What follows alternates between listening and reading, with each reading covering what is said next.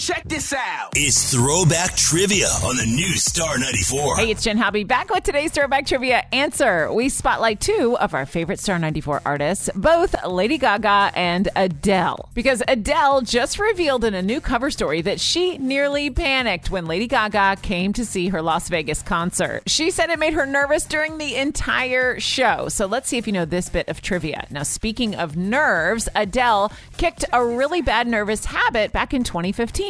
What was it? Smoking, biting her nails, or pulling her hair? You got to guess? Well, the correct answer is that Adele kicked her smoking habit. In 2011, Adele underwent throat surgery, which her doctor blamed on smoking. Then in 2015, she quit smoking and admitted that she believed it would have killed her eventually. So glad she kicked that one. Okay, test your throwback trivia skills again here Monday on the new Star 94. Now let's get back to your favorite feel good throwbacks.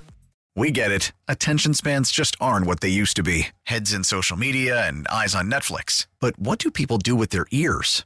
Well, for one, they're listening to audio. Americans spend 4.4 hours with audio every day. Oh, and you want the proof? Well, you just sat through this ad that's now approaching 30 seconds. What could you say to a potential customer in 30 seconds? Let Audacy put together a media plan tailor made for your unique marketing needs. Advertise with Audacy. Visit ads.audacy.com.